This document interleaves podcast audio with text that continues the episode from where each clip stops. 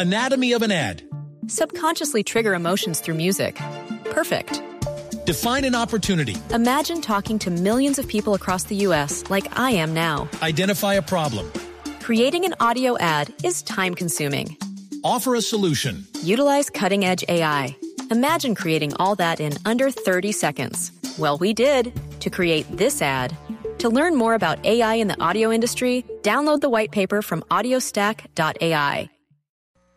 Análisis, realidad, información en El Radar. Los hechos más importantes de la semana analizados a fondo. El eco de los acontecimientos. Un recorrido por lo que dice la gente con Ricardo Ospina. Aquí comienza El Radar en Blue Radio, la nueva alternativa. Y estamos buscando quitarnos esa vaca muerta que nos impide progresar aún más, que es el conflicto armado. La guerrilla deberá responder por todo lo ocurrido en medio del conflicto. Este no es un proceso de conversaciones para que las FARC hagan política. Los candidatos a los cargos de presidente, vicepresidente, gobernadores, alcalde distrital y alcaldes municipales del partido. Sino uno para pactar el fin del conflicto. La oposición debe tener asiento en la Comisión Asesora de Relaciones Exteriores, un representante en la Junta Directiva del Banco de la República. Lo que nosotros no podemos es someternos al espectáculo del perdón pragmático que a veces utilizan muchos. ¿Están preparados para pedir perdón si esa es una cuestión innegociable? ¿De qué dices, Andrés? Quizás, quizás, quizás. Solamente para llenar un requisito, pero en verdad sin sentir ningún dolor ni tener ningún compromiso. Un cese al fuego, como lo está pidiendo la guerrilla, lo que hace es prolongar el conflicto. Y nosotros sabemos que la guerrilla aprovecha muy bien esos ceses al fuego. Hay que recordarle que cese al fuego unilateral por parte de las FARC han sido numerosos. Y por eso tenemos muy claro que dialogamos en La Habana, pero mantenemos la ofensiva militar. Si estoy aquí en la guerrilla y porto un arma, es en defensa de la vida.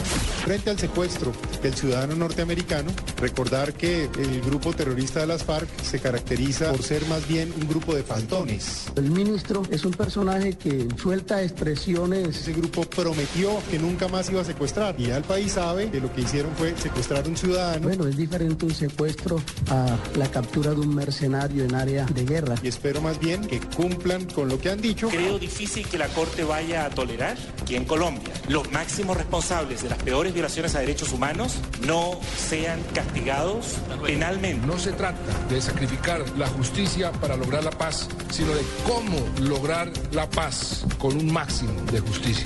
Desapariciones forzadas, violaciones sexuales, masacres, secuestros, desplazamientos forzados que no hayan sido perpetrados de manera sistemática no serán seleccionados, ni investigados judicialmente, ni juzgados.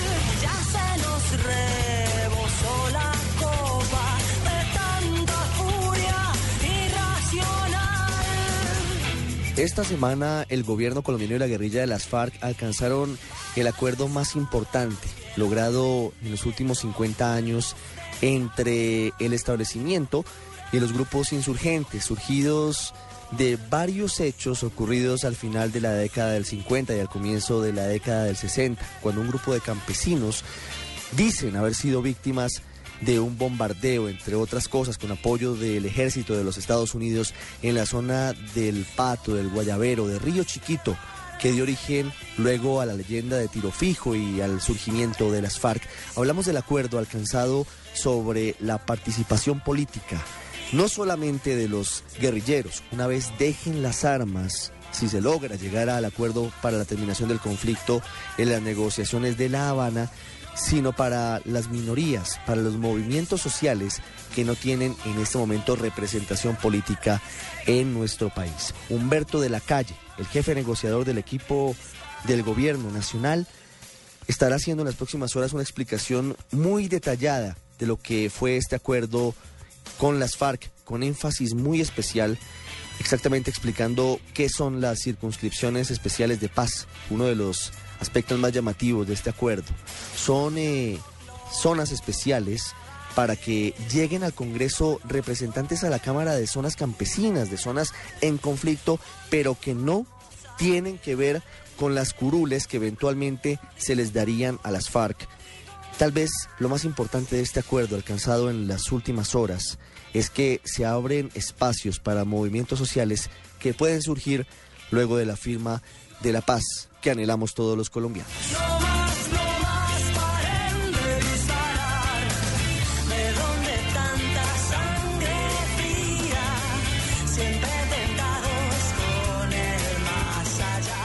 Usted está en el radar en Blue Radio.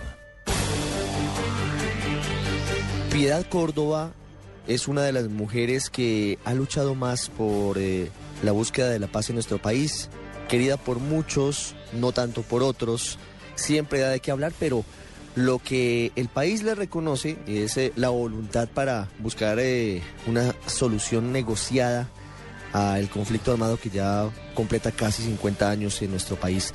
Y está con nosotros aquí en el radar, doctora Piedad Córdoba, muy buenas tardes. Muy muy buenas tardes y un saludo fraterno a todos los que nos escuchan.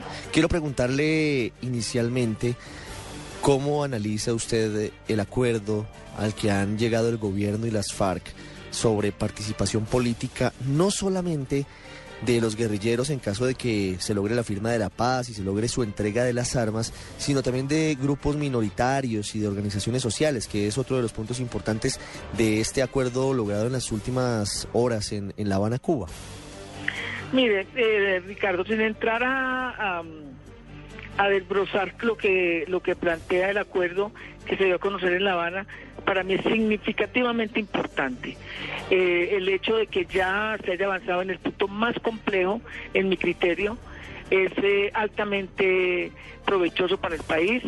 Me parece que además de ello comienza a cambiarse el lenguaje de las armas por la política, que es lo que requiere esta sociedad colombiana, que, la gente piense que la política es un instrumento para resolver los problemas, los conflictos que tiene la sociedad y de manera mucho más ampliada el hecho de que no se resuelva, no se tenga en cuenta única y exclusivamente entre las partes que están en, la mesa, sino que se amplía al, resto de la sociedad colombiana, que está muy por fuera de la participación política, que significa además la construcción del poder, es decir, poder elegir, poder ser elegido, poder participar en un proceso electoral. Y en esto le hago dos o tres anotaciones rapidísimas, como por ejemplo la abstención tan alta que tiene el país por el costo de las campañas electorales, la poca participación de muchísima gente porque carece de la cédula y la poca participación además porque no tiene interés en procesos que ya se sabe que siempre se reducen a la misma claque electoral y política del país. ¿Cómo concibe Piedad Córdoba, una mujer curtida en política, una mujer que ha podido hablar en múltiples oportunidades con, con los integrantes del secretariado de las FARC?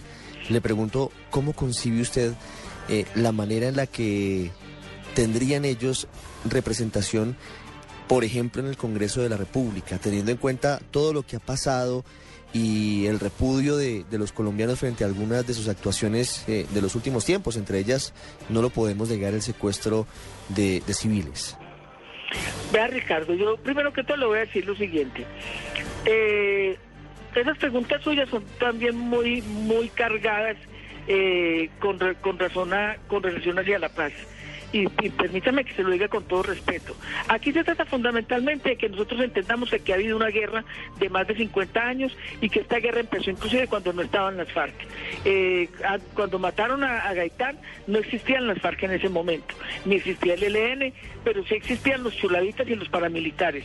Entonces yo creo que lo más importante en este momento es buscar la manera de que el país, sin perder la memoria, sin olvidar lo que pasó, sin, eh, sin tener la posibilidad yo diría, sublime del perdón, pueda empezar a pensar que es necesaria la paz en el país. ¿Cómo, cómo es la participación de ellos? ¿De qué manera se va a dar? Pues yo creo que eso ya tiene que ver con, con la, la, las decisiones que se den en su momento. Pero pues si ellos consideran que son ellos o son otros, eso pues es una cosa en la que yo realmente no puedo intervenir, pero habrá que hacer eh, y eso pues no es no no hay que quebrarse el cerebro porque se ha hecho en otras partes del mundo para darle participación a quienes han estado en contra del establecimiento, a quienes han estado en contra de lo que se llama eh, el gobierno o de lo que se llama el Estado como tal. Entonces, yo pienso que que así como en muchos otros países del mundo se ha logrado, más de la guerra cruenta, dura, difícil de, de Sudáfrica, más de lo que ha pasado en Irlanda, más de lo que ha pasado en Uganda, más de lo que pasó en Centroamérica, pues creo que es similar a lo que pueda pasar en Colombia. Entonces, yo no me le voy por la rama, simple y llanamente mi pensamiento es más complejo, no me da como para pensar de que yo me deba detener en que no haya paz por, por las retaliaciones, sobre todo interesadas de quienes no quieren inclusive, no que no se reparta la riqueza, sino que no se les toquen sus procesos judiciales que a futuro van a tener que enfrentar. Entonces yo pienso que eso se va a dar, Ricardo. ¿Cómo se va? No sé. ¿Cuáles son las personas que van a llegar? No tengo la menor idea. Pero yo soy de las que creo que es supremamente importante que se amplíe la participación, no solamente para las FARC y el ELN, sino también para muchos sectores de la sociedad. Subjetividades políticas nuevas que nos llegan como campesinos. Las mismas mujeres no pueden llegar al Congreso a la hora de la verdad, o a los consejos, a las asambleas, o los jóvenes. Creo que esas son cosas que son deudas de la democracia de este país. Quiero hacerle una pregunta final y apelo a su conocimiento del conflicto y apelo a su condición de víctima, pero además de, negociadora de conflictos en muchos casos y, de, y de búsqueda de, otros matices en la democracia colombiana. ¿Qué le dicen a usted dos partes fundamentales de, de su ser? ¿Qué, qué le dice la razón sobre, sobre este proceso? ¿Finalmente vamos a lograr la paz con la guerrilla de las FARC? ¿Y qué, dice su corazón? Son dos cosas que puede que no vayan juntas en este sentido, pero quiero preguntarle qué le dice la emotividad y qué le dice, por otro lado, el conocimiento del caso que tiene usted. Mire, Ricardo, eh, esa es una pregunta muy bella. Yo le voy a decir a usted lo siguiente. Yo puse mi corazón al servicio de la razón y lo puse con lo que se llama la inteligencia emocional. Eh, apelando a lo que fuera, eh, eh, mm, enfrentando lo que fuera, eh, en desacuerdo con el país completo, con mi familia, con muchísima gente, con escasas personas que nos quedamos poniéndole el, el pecho a la brisa. Eh, porque estaba segura que a esto había que ponerle emoción, había que ponerle corazón y había que ponerle sentimiento también, para estar uno también de, frente de lo que quienes están en el conflicto de lado y lado están pensando. Y no hablo solamente de los soldados y de los policías y de los guerrilleros, hablo también de los de arriba, que son los que de- desatan la guerra. Y yo le voy a decir, con la mano en el corazón y de frente a la razón, las FARC van a hacer la paz, Colombia va a alcanzar la paz, el ELN va a entrar al proceso de paz. Y no solamente porque yo lo quiera, porque lo sienta, porque me emocione, porque el país lo quiere y porque lo más importante, yo que he sido contradictora, eh, em, razonable y ideológica del presidente de la República. Él, en eso yo lo apoyo, lo, lo, lo respaldo, es más, lo quiero, amo al presidente en el sentido de, de saber que está luchando por la paz y me importa muy poquito lo que digan los que quieren la guerra o mis amigos que inclusive quieren la paz, que la quieren pero como les dé la gana, eh, simplemente pensando que si no la hacemos nosotros no la puede hacer nadie. No, yo al presidente lo apoyo, lo rodeo y lo digo de corazón porque creo que eso es lo que necesita Colombia. Yo no me quiero morir con un país en guerra, con un país como el que vivimos y con un país donde nadie puede soñar. Doctora Piedad Córdoba, muchas gracias por haber compartido estos minutos con los oyentes de El Radar aquí en Blue Radio. Bueno, bueno, muchas gracias a ti y un saludo a todos. Polos opuestos en El Radar de Blue Radio. León Valencia es uno de los más brillantes analistas políticos del país. Fue guerrillero del ELN, entregó las armas hace más de 20 años y ahora se dedica a analizar el conflicto, lo que pasa con los hombres en armas y la manera que deben buscar para el regreso a la vida civil. León Valencia nos habla sobre lo que ha pasado recientemente en Cuba, el acuerdo firmado entre el gobierno y las FARC sobre participación política y sus implicaciones. El acuerdo sobre participación política entre el gobierno nacional y las FARC presentan el corazón de la negociación porque pues lo que le pide la sociedad a la guerrilla es que se desmovilice, se desarme y eso está contenido en ese acuerdo y lo que pide la guerrilla principalmente son garantías de participación política y eso está contenido en el acuerdo. ¿Qué sigue? Todos los demás acuerdos son complementarios de este. El desarme, la desmovilización, la justicia transicional, el narcotráfico, la actitud ante las víctimas y bueno, y el que ya fue acordado sobre política de desarrollo agrario eh, son complementarios. Esperaría, claro, a partir de ese acuerdo que es el acuerdo fundamental, que se aceleren las negociaciones, que se pueda suscribir un acuerdo en enero y que ese acuerdo pueda ir a un referéndum en las elecciones parlamentarias y que de ahí para adelante se pueda avanzar en el proceso de movilización y desarme e iniciar la transición o el posconflicto, como le llaman algunos, que es la etapa más difícil de la negociación. Creo que, que la negociación en este momento es irreversible, que no hay punto de retorno porque se acordó lo que es lo más importante y que creo que a partir de acá pues hizo muy bien el presidente en no considerar aplazamientos, en no considerar una suspensión y claro, mucho menos una ruptura de las negociaciones y eso pues es un signo de que estas negociaciones van a terminar con éxito para empezar la etapa de vida, que es la etapa de los conflictos. Polos opuestos en El Radar de Blue Radio. Clara Rojas estuvo secuestrada durante más de seis años por las FARC en las selvas del sur del país. Fue fórmula vicepresidencial de Ingrid Betancourt. Fue liberada gracias a la gestión de Hugo Chávez y de Piedad Córdoba. Clara Rojas regresó a la libertad. Tuvo un hijo en cautiverio. Emanuel es el símbolo de la barbarie de la guerrilla durante esos años de secuestro de civiles. Y ella nos cuenta qué opina acerca de la posibilidad que se abre para que las FARC, los guerrilleros, participen en política activa en nuestro país. Bueno, eh, muy buenas tardes eh, a toda la audiencia de Blue. Lo que yo les podría decir es que, pues independientemente de todo lo que me haya pasado en un momento dado, pues yo creo que todos los colombianos muy dentro del alma queremos la paz.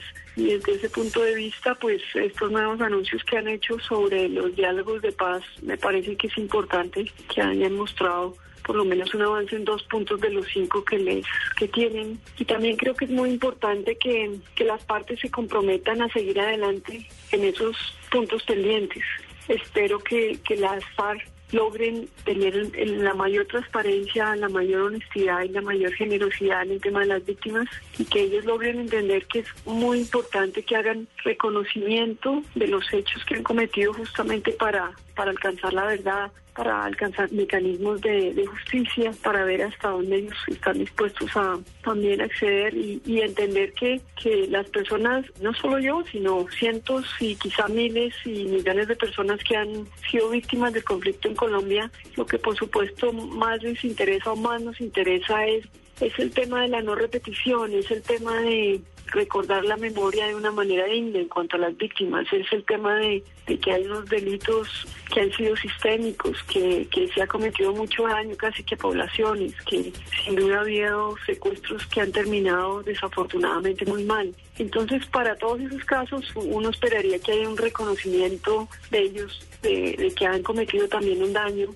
un, acto de recontrición, por así decirlo, un- unas disculpas públicas que yo creo que serían muy valiosas, que abonarían el campo a la reconciliación. Eh, el tema de la participación política, pues es un tema que lo determina el gobierno y yo creo que va ligado de la mano con el marco jurídico para la paz.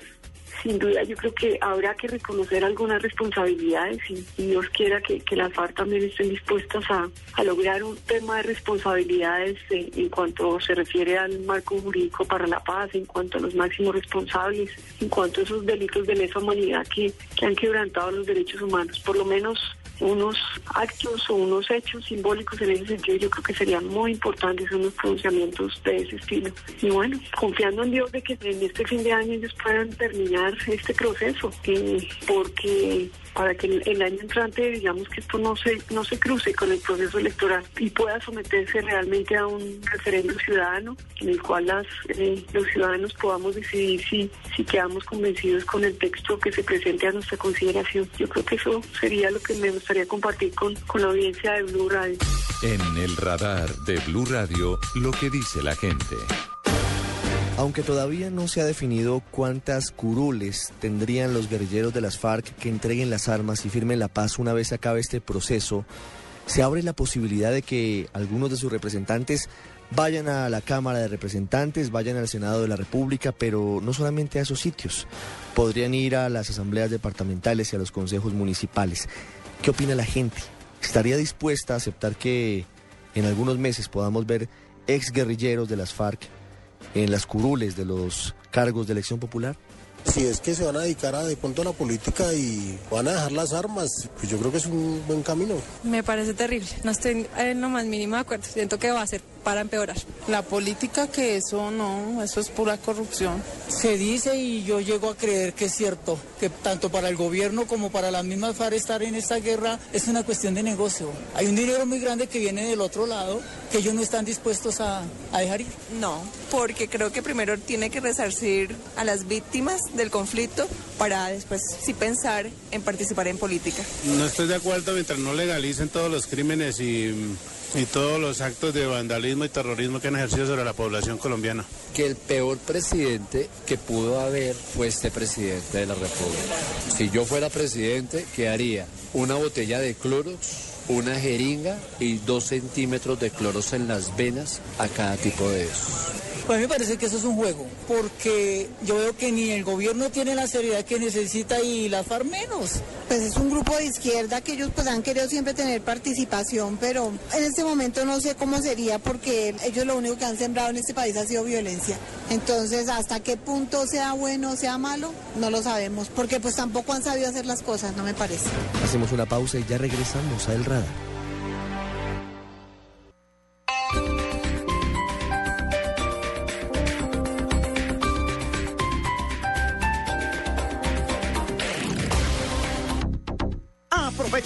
Ofertas increíbles como esta. Del 9 al 11 de noviembre en Alcosto. Paga 3 y lleva 4 en la llanta esportiva 175-70 RIN 13. Antes 99,900. Llevando las cuatro llantas, cada una te sale a 74,925 pesos. Al costo. Hiperahorro siempre. Voy a tomar, voy a tomar. Un aguardiente doble anís voy a tomar. Y todos los que quieran. Porque Aguardiente Doble Anís sigue aquí. Brindando alegría y sabor a todos los sopitas. Y del nuestro. Pide Aguardiente Doble Anís. El trago que te pone alegre. Que te pone a rumbear. Aguardiente Doble Anís. Prende la rumba. Comercializa Licorsa S.A. Carrera Séptima, calle 23 Sur, esquina. Zona Industrial. Teléfonos 874-2233 y 312-491-5454. El exceso de alcohol es perjudicial para la salud. Prohíbas el expendio de bebidas embriagantes a menores de edad. Publicidad válida para Neiva. Estás escuchando Blue Radio y bluradio.com. Aprovecha ofertas increíbles como esta. Del 9 al 11 de noviembre en Alcosto. Los vinos Gato Negro Carmener, Merlot, Rosé o Cabernet Sauvignon por 750 mililitros. Antes 22,700. Ahora 17,000 pesos cada uno. Al costo. Hiperahorro siempre. Prohíbas el expendio de bebidas embriagantes a menores de edad. Ley 124 de 1994. El exceso de alcohol es perjudicial para la salud. Ley 30 de 1986.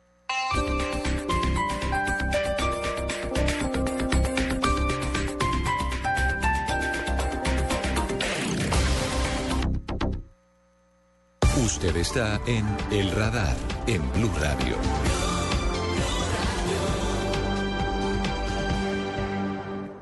Una modelo caleña, actriz y madre de tres hijos, murió luego de someterse a una cirugía estética en Bogotá. A los 20 días empezó a salirme un líquido ceroso en el seno izquierdo. El precio de la vanidad cobra una vida más. Se trata de una mujer de 26 años de edad quien se practicó una cirugía estética. Hablamos de que la paciente llegó en una sepsis, o sea, infectada.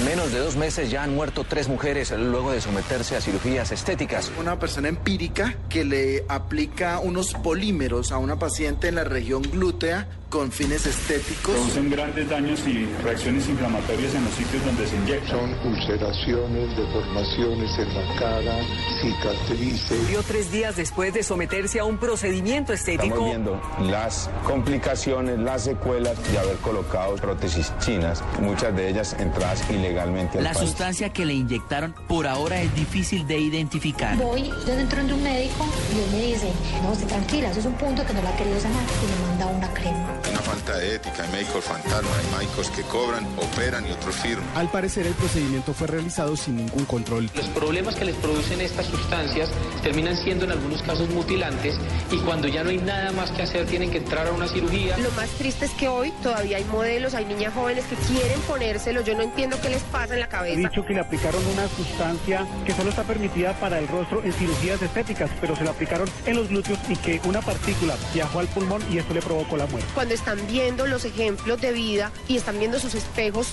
delante de gente como yo que hemos tenido que pasar un proceso de recuperación durísimo. Una paciente que se inyecta biopolímeros jamás va a poder estar tranquila. En cualquier momento va a tener problemas. La cirugía, ella le consignó al médico 5 millones, ya los llamó que tenía mucho dolor y simplemente, no, tomate estas dos pastillitas, la atendieron por teléfono. Deben verificar si ellos tienen el registro, la habilitación, si las personas son las que deben estar. Y decirme, yo siendo tú no me haría otra cicatriz, yo te veo los senos bien. Cuando yo salí de ahí de la oficina de ese señor me di cuenta de que él no era doctor. Una niña de 13 años en Armenia se sometió a una cirugía plástica debido a las constantes agresiones que según ella sufría en el colegio por tener las orejas muy grandes. Va a permitir que se adapte con sus compañeros de la misma y sea una aceptación social que la lleve a un mejor desarrollo. Hacerse este tipo de tratamientos en sitios reconocidos y autorizados. Que la comunidad verifique muy claramente quién le va a hacer un procedimiento, qué tipo de procedimiento se lo va a hacer, qué experiencia, qué conocimiento, qué estudio tiene la persona. La mujer de 40 años falleció luego de practicarse una abdominoplastia en una casa acondicionada como clínica estética. En los últimos cinco meses, por lo menos cinco mujeres han muerto luego de someterse a procedimientos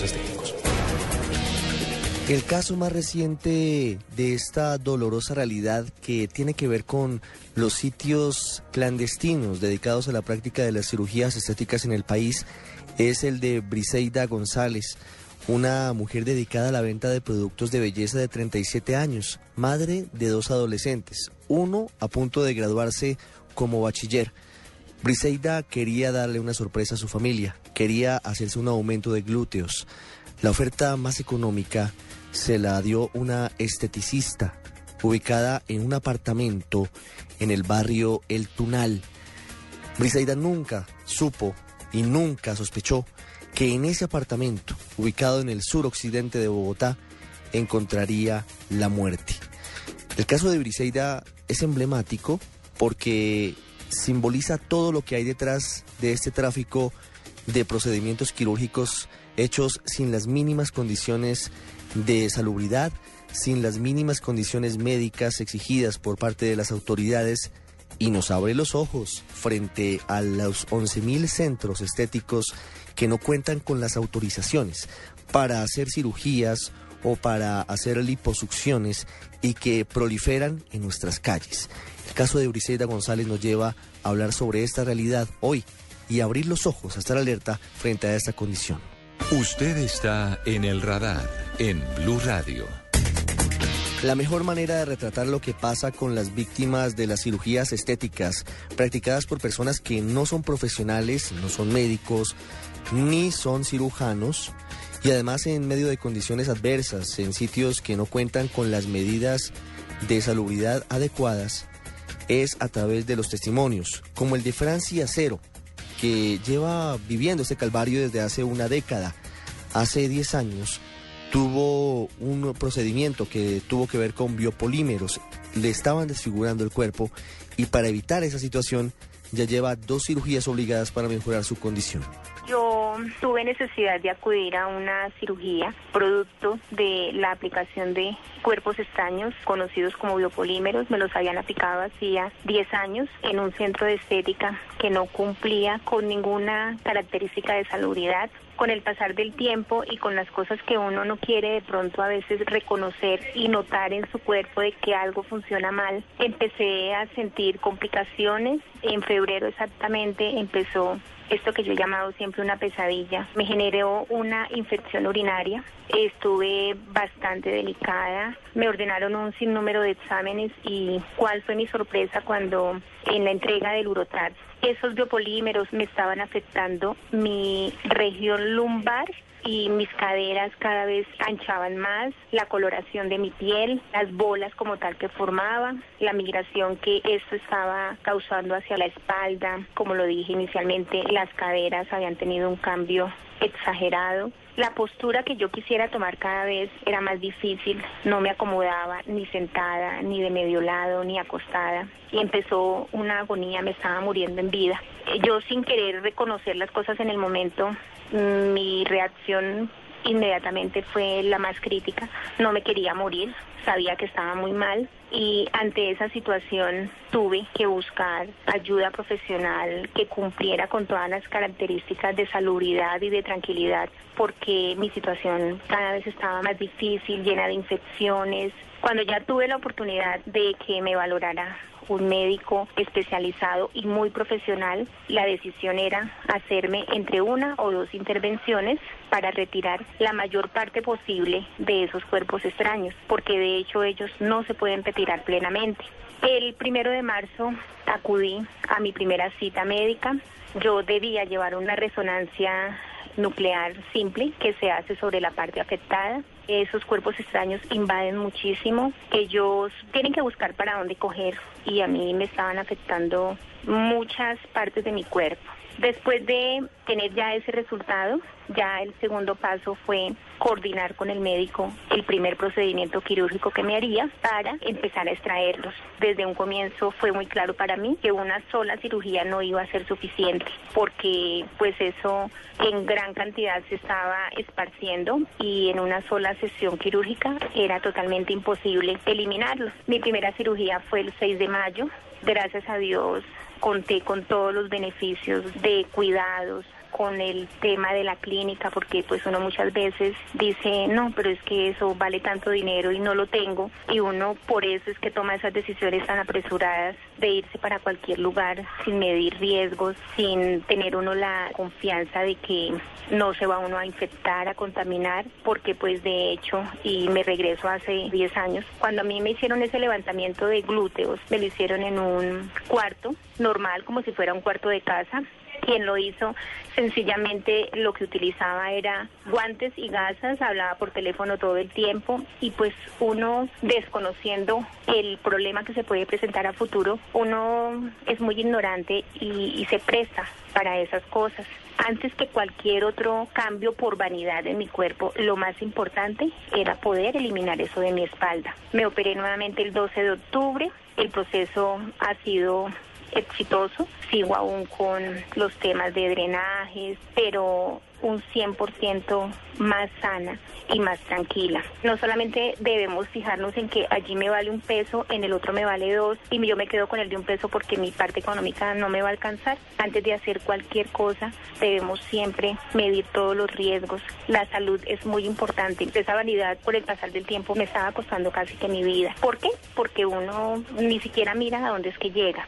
Hoy puedo contar mi testimonio porque yo estaba muy mal frente a todos los casos que se veían diariamente, que no era ni uno ni dos, eran montones. El mío también hacía parte de ese. Estoy muy agradecida con Dios porque primero Él me dio la oportunidad de reunir económicamente todo lo que se necesitaba, de encontrar las mejores manos médicas. Han pasado cinco meses, sentí que mi vida se estaba acabando, que me estaba muriendo, me siento muy tranquila y voy muy bien en mi recuperación. No son procedimientos fáciles, pero desde que tengamos la mejor actitud, todo sale adelante con el favor de Dios.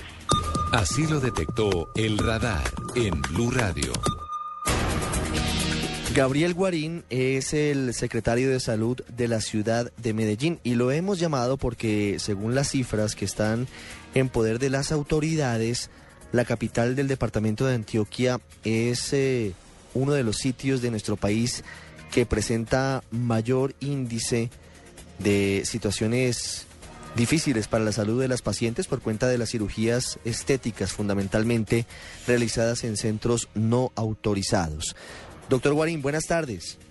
Eh, muy, muy, buenas tardes, eh, Ricardo, y a todos los radioescuchos del programa Radar. Doctor Guarín, muy amable, es un placer eh, tenerlo aquí en el programa. Quiero preguntarle inicialmente cómo se observa esta situación en la capital antioqueña, esta situación de las cirugías estéticas practicadas en sitios no autorizados, en sitios que no cuentan con las prestaciones para adelantarlas.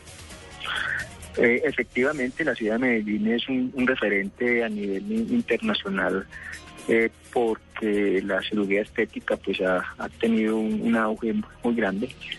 Eh, sin embargo, también reconocemos que ese reconocimiento ha generado que en algunos sitios se pasen de los límites para poder realizar dichos procedimientos y hemos tenido algunas complicaciones, por eso la administración con el Consejo Municipal y los profesionales de la salud y directores de clínicas y hospitales crea un, un, comité de seguimiento para hacer propuestas que le den una mayor seguridad y garantía a todas las mujeres y también hombres que quieren hacer algún procedimiento estético en la ciudad de Medellín. ¿Hay algún estudio que indique cuántos centros de estética o, o centros eh, dedicados a este tipo de procedimientos eh, están adelantando cirugías o procedimientos invasivos sin autorización, sin tener eh, los eh, requisitos mínimos?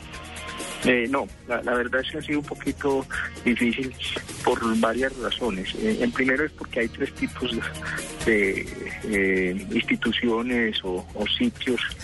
Uno, los que llamamos de cosmetología, que obviamente pues cuando cumplen las normas y, y las leyes y hacen adecuadamente los procedimientos, pues se les da su autorización.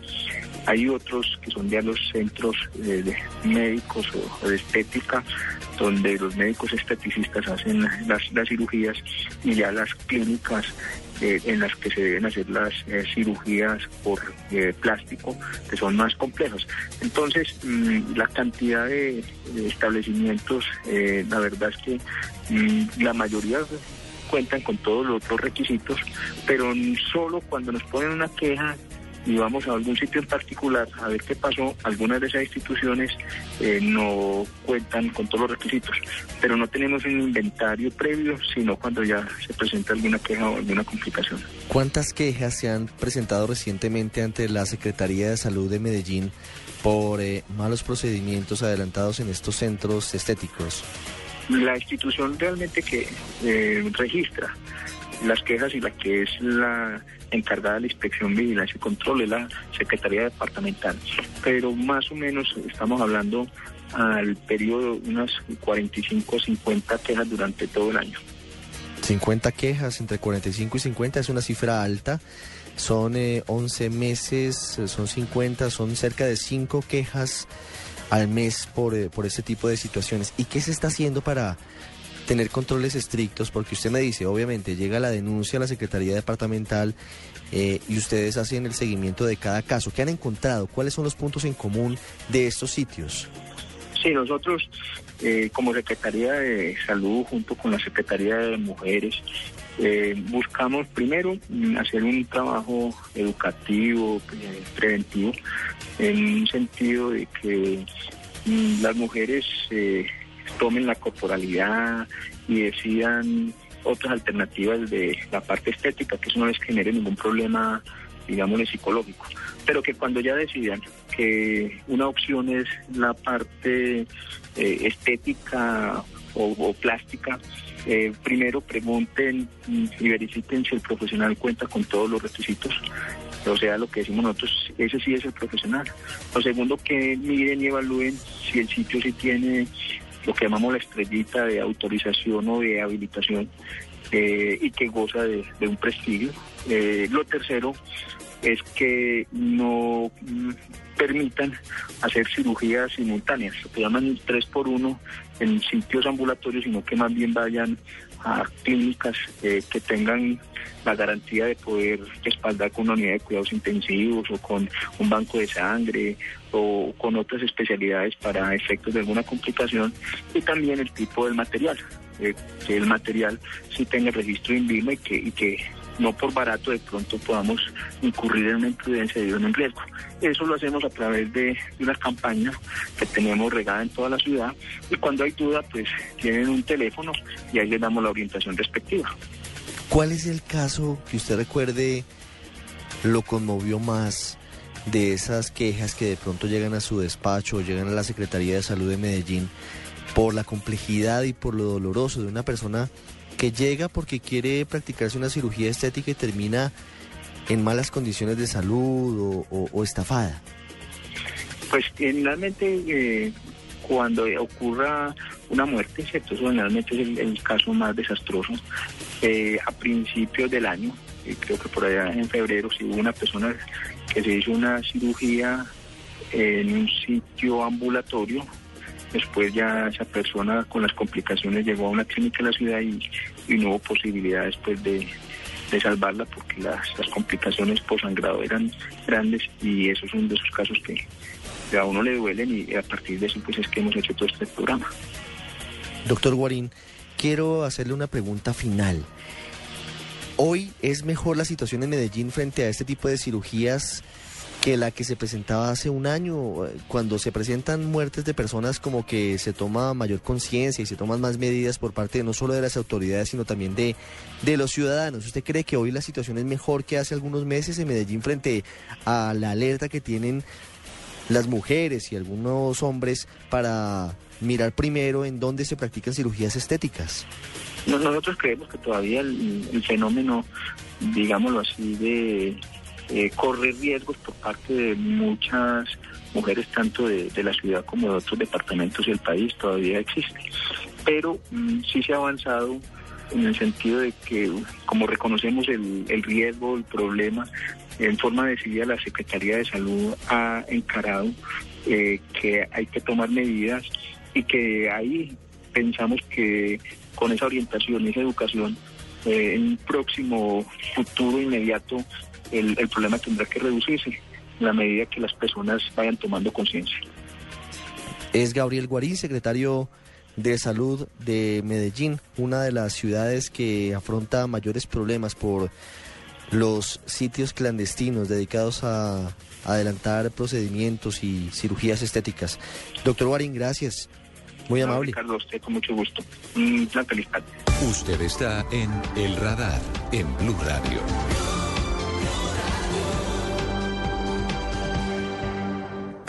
En cada uno de los casos en los que usted quiere eventualmente practicarse una cirugía estética, debe poner en una balanza dos factores. Primero, la vanidad. Y segundo, la calidad del sitio y las precauciones la garantía que le dan los médicos para adelantar esos procedimientos. Carlos Enrique Hoyos, presidente de la Sociedad Colombiana de Cirugía Plástica y Reconstructiva, nos habla precisamente de eso. ¿Qué precauciones debe tener usted antes de decidir practicarse una cirugía de este tipo? La Sociedad Colombiana de Cirugía Plástica, Estética y Reconstructiva vela por el bienestar de los pacientes, busca que cada uno de las personas que requiere un procedimiento de cirugía plástica estética o plástica reconstructiva acuda a manos certificadas, es decir, aquel que ha completado sus estudios de medicina y posterior a esto se ha entrenado por lo menos durante cuatro años en un servicio académico reconocido por el Ministerio de Salud y por el Ministerio de Educación. La sociedad insiste en que las personas que requieran cirugía no se pongan en manos de empíricos, en manos de médicos generales, en manos de personas que solamente han realizado entrenamientos por cortos periodos de tiempo, es decir, salir al exterior a hacer un curso de dos semanas o salir dos o tres veces en el año a hacer pequeños cursos. Todo cirujano plástico para ejercer adecuadamente tiene que tener un entrenamiento completo porque nadie puede hacer una cirugía estética si no sabe realizar procedimientos reconstructivos. El otro problema grande que existe es en nuestro medio que las personas acuden a hacerse inyectar sustancias en la cara, en los glúteos, en las piernas, a spa, a centros de estética, a salones de belleza, a consultorios de medicina general, a droguerías y sitios donde atienden enfermeros o esteticistas. Hay que tener mucho cuidado con cualquier procedimiento invasivo. Procedimiento invasivo en medicina es todo aquello que penetre la piel. Desde el momento en que una persona está inyectando una sustancia en el organismo, hay que corroborar qué tipo de sustancia es. Y tenemos en este momento el grave problema de las inyecciones de biopolímeros, que no son más que siliconas industriales, que tienen graves efectos en el organismo y muchas veces son efectos que solo se producen tres, cuatro o cinco años después. De modo que no está autorizado para nadie inyectar biopolímeros ni en la cara ni en los glúteos. El único tipo de sustancias que se puede inyectar por una persona debidamente entrenada es el ácido hialurónico. Y el ácido hialurónico viene en unas presentaciones comerciales especiales, viene importado de Europa o de Estados Unidos. El uso de las prótesis mamarias para el aumento de senos es otro tema de mucha controversia. Hubo un gran boom con el problema de las prótesis PIP de origen francés, que tuvieron un gran lote con problemas porque el productor o el fabricante de las prótesis decidió cambiar la fórmula original de la silicona y lo que se consiguió fue una tasa alta de ruptura de prótesis. La recomendación para las pacientes igualmente es acudir a un cirujano plástico estético idealmente miembro de la sociedad que los examina antes de admitirlos y que además sigue a los cirujanos plásticos estar actualizados y recertificarse. Hay muchas marcas de prótesis mamarias. Las que tienen aprobación de INVIMA son prácticamente todas las que existen en el país. El cirujano le va a indicar qué es lo mejor y en conjunto con él usted puede decidir cuáles son las prótesis mejores para usted. Pero eso no puede ser una decisión del paciente porque el paciente no tiene cómo saberlo y lo único que logra es una información por internet que nunca será completa. Siempre, siempre debe de acudirse a hacer un examen médico con el cirujano plástico antes de la cirugía. Usted está en el radar en Blue Radio. Salimos a la calle a preguntarle a la gente si estaría dispuesta a practicarse una cirugía estética, sobre todo teniendo en cuenta tantos casos que estamos viendo recientemente de personas o que reciben complicaciones médicas o que fallecen incluso por hacerse estos procedimientos en sitios y con personas no autorizadas. Y esto nos dijeron. ¿Sería alguna cirugía estética? No, no. estoy contento con lo que tengo, ¿no? Sí, sí, me haría una. Eh, de la nariz. Serían los senos, porque me gustaría un poco más grandes y porque me sentiría mucho mejor conmigo misma. ¿Cirugía estética? No. Sí, párpados. Yo las hago. Eso dependiendo del paciente, del criterio del paciente y de lo que tenga el paciente. De pronto, los senos. No me haría ninguna cirugía plástica porque me siento bien con mi cuerpo y me daría mucho miedo. No, considero que como estoy, o sea, estoy a gusto, fue una hora que yo sí, sí estoy a gusto. Cada quien tiene lo suyo, nadie necesita en una cirugía, cada quien tiene que estar conforme con su cuerpo. No me haría ninguna porque he visto muchas mujeres que han muerto por este motivo. Entonces, prefiero estar así a tener que morir y arriesgar mi salud. Usted está en el radar en Blue Radio. Iván Santos es integrante del Servicio Integrado de Cirugía Plástica y nos cuenta cuáles son los principales problemas, los líos precisamente de estos procedimientos en nuestro país. ¿Por qué hay tantas muertes y tantas complicaciones con las cirugías plásticas en Colombia? Vamos a hablar acerca de la gran cantidad de problemas que se pueden presentar con procedimientos de cirugía plástica estética y vamos a analizar cuáles son los puntos importantes que se tienen que tener en cuenta. El primer punto y el punto fundamental por la cual están empezando a aumentar los problemas por cirugía plástica estética es que en Colombia no existe una reglamentación legal para ejercer la cirugía plástica estética. Esto significa que cualquier médico general cualquier especialista puede ejercer en Colombia cirugía plástica estética sin que esto sea ilegal. El segundo punto importante es que las clínicas en las cuales se realizan los procedimientos y las clínicas que están autorizadas, desafortunadamente muchas veces no cuentan ni con los métodos diagnósticos ni con los métodos de tratamiento para poder realizar un procedimiento quirúrgico como tal. Y el tercer punto es que desafortunadamente la gente cree que la cirugía plástica estética es una cirugía distinta, que no tiene riesgos, que no tiene sangrados, que no tiene cicatrices, que esperan que tenga una rápida recuperación. Generalmente su impulso inicial cuando se van a hacer un procedimiento de cirugía plástica es buscar descuentos y promociones, muchas veces que les llegan por internet, toman decisiones de impulso, muchas veces con personas que evidentemente no tienen ni la calidad científica ni técnica, evidentemente no tienen tampoco las clínicas ni las condiciones y terminan haciendo los procedimientos quirúrgicos. Lo más importante y lo que tenemos que llamar nosotros ahora es a la cordura cuando se va a hacer un procedimiento estético, quirúrgico. Una cirugía plástica estética es una cirugía que se rige con las normas de cualquier tipo de cirugía. Un cirujano plástico no es distinto a un cirujano cardiovascular y probablemente lo que yo invitaría a la gente y haría una reflexión es que Si una persona tiene un problema en el corazón y tienen que hacerle una cirugía de corazón, con certeza esta persona no se va a donde un ortopedista a que le opere el corazón en una clínica de la esquina.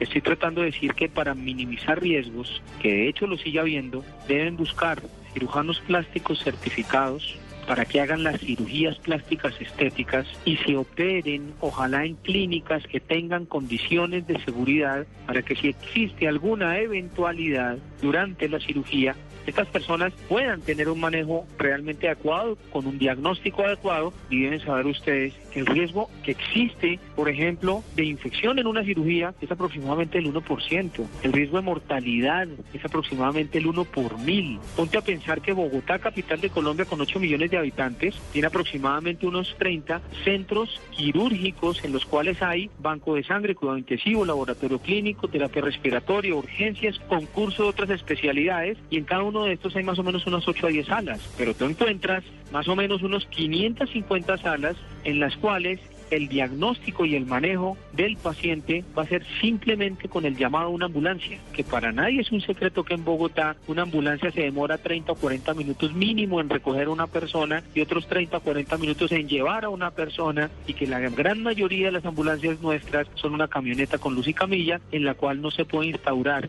de inicio ni un diagnóstico ni un manejo. Uno de los soluciones de este problema debe venir precisamente el cambio de actitud y de pensamiento de los propios pacientes. ¿Por qué no somos conscientes de una vez por todas de que si queremos mejorar nuestro cuerpo, nuestra autoestima, nuestra propia sexualidad, bienvenido, pero hagámoslo con responsabilidad? Cuando los pacientes exijan una atención en un centro hospitalario con condiciones de manejo, seguramente esto va a empezar a disminuir porque los mismos pacientes van a ser conscientes de su propia habilidad y van a empezar a tomar mejores decisiones.